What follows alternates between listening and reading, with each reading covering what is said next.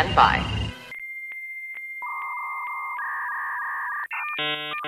Hello, this is Penn Jillette. The possibility exists that if I were to actually listen to the lackadaisical Librocubicularist podcast featuring host Jordan Maywood, I would potentially enjoy it. A ringing endorsement. Potentially enjoy this episode, which will start after the other half of my magical comedy duo Teller gives us a countdown. Take it away, Teller. Hello, welcome to the Libro Cube. My name is Jordan Maywood, and I am the lackadaisical Librocubicularist, and there's no goddamn denying it at all. At all. Today, my friends, is Fry Internet Day, so you know what that means? There is no spoiler warning, because I do not really feel internet spoiler warnings of things on the internet internet are warranted. However, I always say that I don't give spoiler warnings on Fry Internet Days, which in itself is a sort of spoiler warning when you really DDD or dig down deep and think about it. Yes, indeed a root. Another thing I like to say at the top of every show is that if you like what you hear, the only payment I ask is a million dollars.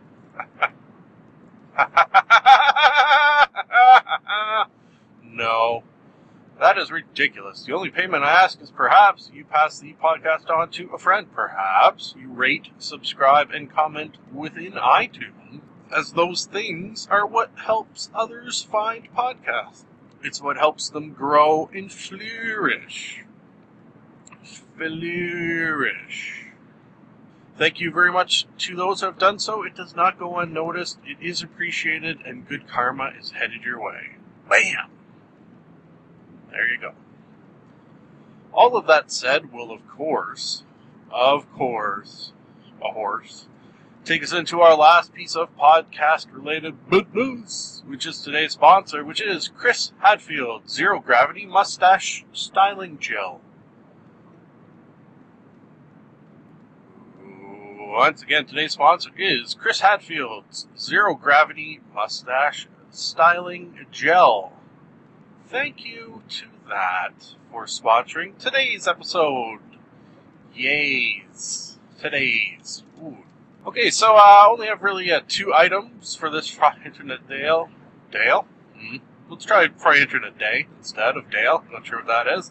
But they are both sort of bursting with goodness that I am sure we will have plenty to say about them. And when I say we, I'm of course using the royal podcast we, meaning I. Item the first is a TED Talk from a Mr. Chris Hadfield. Hey, wait a second. He's his his zero gravity mustache styling gel is sponsoring today's episode, and here I am about to talk of his TED Talk. What the hell? Coincidence? Question mark? Um, yes, yes, it is. Just a coincidence.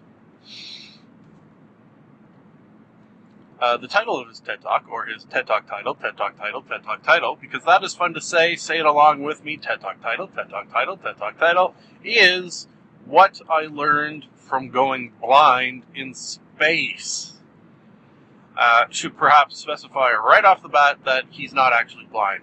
It's not like he went blind and now he can't see. He can still see.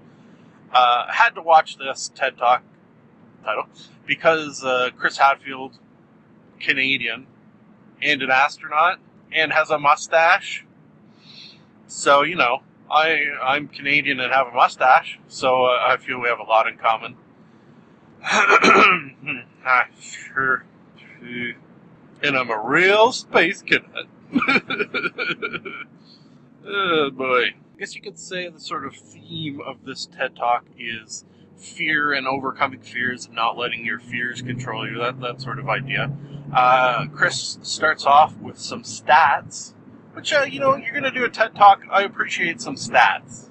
Keep it a little on the intellectual level, if you will, just about spaceflight, and that the first sort of missions into space, the odds of a catastrophic failure killing all on board were one in nine. Yeah, so not great odds. Not you know you got one in nine, so it's better than that, say half, but still not great odds. Uh, when Chris went up to space, because of, I guess all the intervening years and all the sort of leaps forward in technology and safety, the odds were one in forty, which still. uh, why would you agree to do something where the odds were one in forty that you may die? Well, because you get to go to space, and the going to space is something that uh, I think humanity as a whole benefits from. So, yay that. Thank you for doing that. Uh, what I I think my favorite sort of part of this was his description of liftoff and sort of all it entails, and not from a very uh, sort of technical standpoint. Standpoint, from a almost alliterative. If you were going to write a uh, a fiction novel with much descriptive words about the taking off into space, uh, I think you could rip it from Chris Hadfield's description here, and it would fit perfectly and be very, very exciting and emotional. Yeah, yeah, I, I think that was the sort of takeaway. It's, he, he talks about it from a much more emotional standpoint than anything else. Which again, uh, it's a TED talk, so I do appreciate the stats and some of the technical things, but mixing in a little of the old uh, emotion to bring people along with you, I think, is a very, very smart thing to do, and one of the reasons that TED Talks titles are so uh, popular are because of things such as this. This is sort of a prime example of how to do a friggin' amazing TED Talk. So take heed of this, as quite often a TED Talk speaker will do. He had some slides and showed some of pictures of various spots on Earth from space. Just beautiful, beautiful. He even pointed out that a lot of them could be hanging on wall, walls and art galleries. And some of the things that he showed, I don't think I've ever seen before, and just just amazing. For the reason you, of these pics alone, this friggin' uh, video is worth a watch, guaranteed. Okay, so now on to the whole uh, went blind thing. He was doing a spacewalk, which is not unlike a moonwalk, except the moonwalk was created by a pedophile allegedly, and a spacewalk takes place uh, in space. You know, uh, other than those two things, very, very similar. Ah, here. And uh, he got something in his eye. The something turned out to be some sort of lubricant that's inside the the spacesuit uh, that they have sort of since changed to kind of a, as he describes it, a Johnson's No More Tears lubricant. So if it does get in your eyes, it's not going to blind you. And it's not so much blind you as as almost like getting say uh, something spicy in your eyes and it's going to water and water and water. And because it's in space the water doesn't sort of drip down your cheek. It just pools in your eye socket. Uh, the description here was pretty scary actually man this chris hadfield friggin he, he, could write a book i think with how well he describes things and i would uh, i would certainly be on board the space station uh, to read it. Oh boy. Uh, he talked about how it pooled in one eye socket, and he's like, okay, well, I can still see out of one eye. That's uh, th- that's not bad. And then eventually it went over sort of the bridge of his nose to the other eye, and that's where things got scary because he couldn't see um, at all, and he was in space. Uh, I think the coolest takeaway here is that he didn't panic, and the reason he didn't panic is because they had planned for events such as this. He was out in space with uh, one of his buddies, presumably one of his space buddies. Uh, yeah, sorry. Uh, the reason from his seeming lack of fear and terror at being blind in space is because they had practice for events such as this and he points out the differences between danger and fear. So the danger of him being blind in space is actually factually not that large, and yet the fear that it could well up inside him could be incredibly large.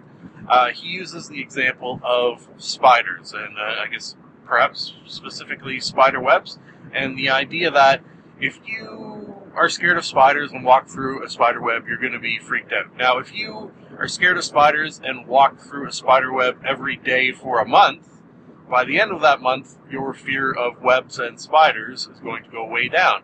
So they had practice for events where they couldn't see and had to work their way back into the space station or have a friend help them work their way back, that sort of idea. Constant exposure to things through repetition will uh, get rid of or at least alleviate strongly the fear that you would feel. It keeps you in a calm place and able to work through your problems. Cool idea, and I like it. So that was sort of the whole idea of the talk. Uh, lastly, uh, this is, was a little strange. Uh, he, if you aren't familiar with Chris Hadfield, knows how to play the guitar, and uh, I believe did so in space. So you know that's something. He put played a little ground control to Major Tom by uh, David Bowie there, of course, and he kind of set it up. And this is the part where I kind of shook my head a little bit. Is uh, he kind of set it up along the lines of saying, "Oh, uh, and, and they asked me if I would play this." Yeah, sure they did, Chris Hadfield. Sure they did. You just happened to bring your guitar along. They just happened to say, "Oh, would you mind playing?" Mm-hmm. Guaranteed, he wanted to play, show off his chops a little bit, because that way he can be a uh, Canadian mustachioed uh, astronaut who plays guitar, and all women across the globe will drop their panties. I assume. Uh, unfortunately, he is married. I did look into it for the express reason of someone who is an astronaut who plays guitar probably does okay with the ladies. So, uh, unfortunately, unfortunately, ladies, he's taken. Hmm. Okay, uh, let's move on to the second item, which I believe I will have sufficient time to get into before I get to work, and we'll call that a day, a Fry Internet Day. That item is Throthgar's Top 10 Scariest Video Games. Hmm. Who's Throatgar or Throatgar? Uh, probably Throatgar, because there's no A. He is from the Nerdist Network channel thing on YouTube. Specifically, I guess, from uh, their uh, Skyrim machinima, if you are unfamiliar with the word machinima. It's where people take video from video games and then turn it into little movies or uh, web series or things of that nature. Uh, for some reason, I don't know why. Well, he, he does have a not necessarily amusing voice, but a voice that is not annoying to listen to, that is verging on amusing, so might as well have him give a top 10 list compared to anyone, right? Sure. Whatever. I'm just going to basically run down the list and see what we have to see about said list. Uh, they, not, not preface, but what is it called when it's after? Postface? what the hell is it called? Preface is before, and postface no. They they tag the end of this video with that this is just uh, one man's opinion, and uh, to to make a definitive list of scariest you can't really do because it all it's all just opinion based. And uh, I see that more and more often now, and I think it's just because people on the internet having their own opinions and saying this list sucks and how could you put this this game before this game and things of that nature. So it, it feels a little like lately people are sort of reading the comments and being like, "Oh, we better put this warning that this is just an opinion," which seems uh, dumb to me. you don't need that. Well, you know what? I, I, shouldn't say that. You don't need that for certain people. People like me uh, can can make the the logical assumption that this is not the definitive list that's going to be written down somewhere, and then from that point on, we all, as a human species, have to go by this list of the top 10 scariest video games? No.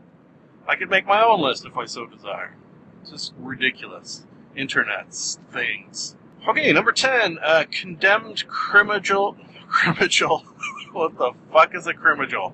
I combined criminal and origins into the word cr- criminal. Oh boy, I, I, think we should leave that behind because I never played that game. So I uh, don't know too much about it. Eh, it seemed like it might maybe had scary parts, sure. Uh, number nine, Metro. I have to do this somewhat, a little bit rapid firely because I'm kind of close to work. Uh, number nine, Metro 2033, which is the game right before Metro Last Light, which I reviewed on this podcast not too too long ago. I didn't play the first one. Uh, if it was anything like the second one, which from some of the gameplay footage that they showed. Uh, it seemingly is. It's more of just the odd time something pops out at you scary. So I don't know if I'd necessarily put that on my more suspenseful popping things out list. Put it on that list. Next is a fear, which if you're going to make the scariest video games list, list, might as well put a game called Fear. Uh, I didn't play that one either. But uh, out of all the clips they showed from every single one of these, this one actually looked like the scariest, just from a from a clip standpoint. Uh, Fatal Frame Three uh, didn't play. That's number seven. Uh, number six, Resident Evil the remake. Well, was it Resident Evil Two?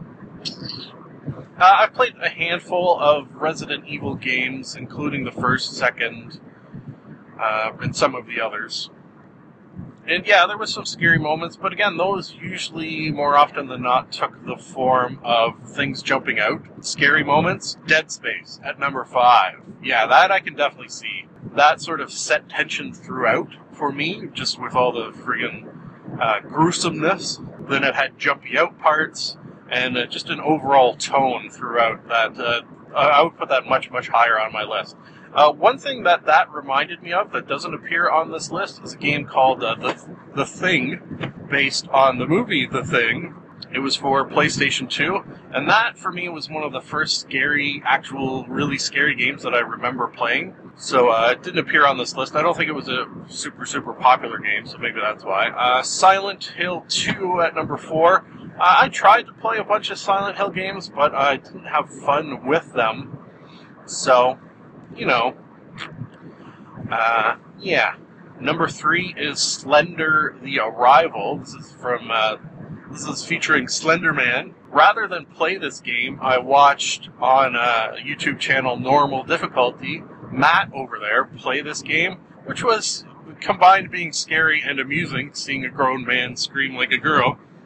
at this game. I like that. Number two was Amnesia: The Dark Descent. Uh, this game I did play and was scary, and uh, scary to the degree where I started playing it in the dark and eventually decided that was not a good idea. I think that was before I started the podcast, or did I talk about it here? It, it may have been BP before podcast, but uh, definitely scary.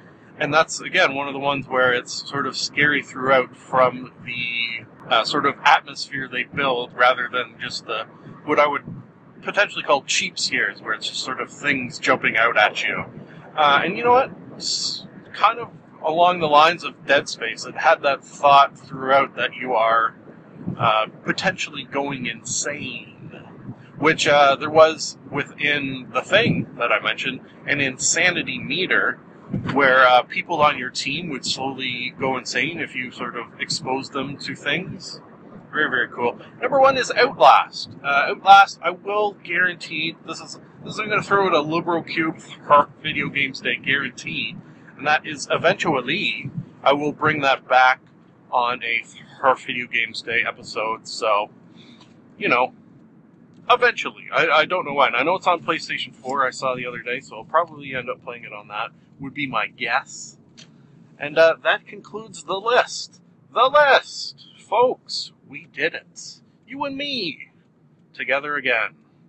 And um, no longer together again because this episode is over. Over when I say it is nice. To be nice. To the nice. Thank you for listening. We here in the Libro Cube would love to hear from you. If for any reason you would like to contact us, you can do so via the email address maywood.jordan at gmail.com. And now I have a theory. I've got a theory that it's a demon, a dancing demon. Nah, something isn't right there. I've got a theory. The best is yet to come, and babe, won't it be fine? You think you've seen the sun, but you ain't seen it shine. Wait till the warm up's underway. Wait till our lips have met. Wait till you see that sunshine day. You ain't seen nothing yet. The best is yet to come, and babe, won't it be fine? The is yet to come, come the day you're mine. Live long and prosper.